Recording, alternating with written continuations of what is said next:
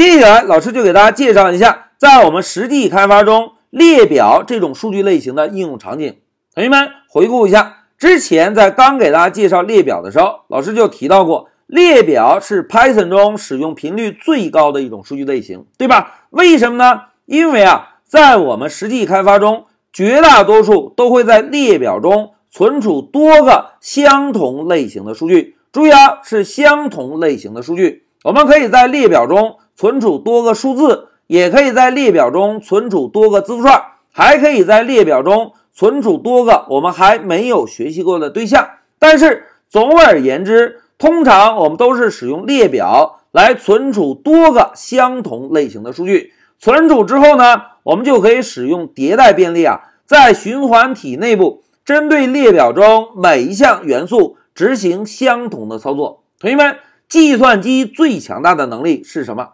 哎，计算机最强大的能力就是不知疲倦的傻傻的重复计算，对吧？这是计算机无法匹敌的一项能力。那现在我们再结合上面这张流程图啊，来共同重温一下老师之前给大家介绍的迭代便利。同学们，老师啊，先画一个列表，在列表中存储三个元素。现在我们对照一下左边这张流程图，要进行迭代便利，我们呢首先在 for 关键字后面。指定一个我们希望在循环体内部使用的变量名称，对吧？那现在大家看啊，当要便利这个列表的时候，首先呢会检查列表中是否有元素。那么这个元素呢会从列表的第零项元素开始，如果有就来执行相同的代码。这个相同的代码呢，通常就是针对我们在 for 关键字后面指定的这个变量来进行的操作。这个操作执行完成之后，又来检查是否还有元素。那要检查呢，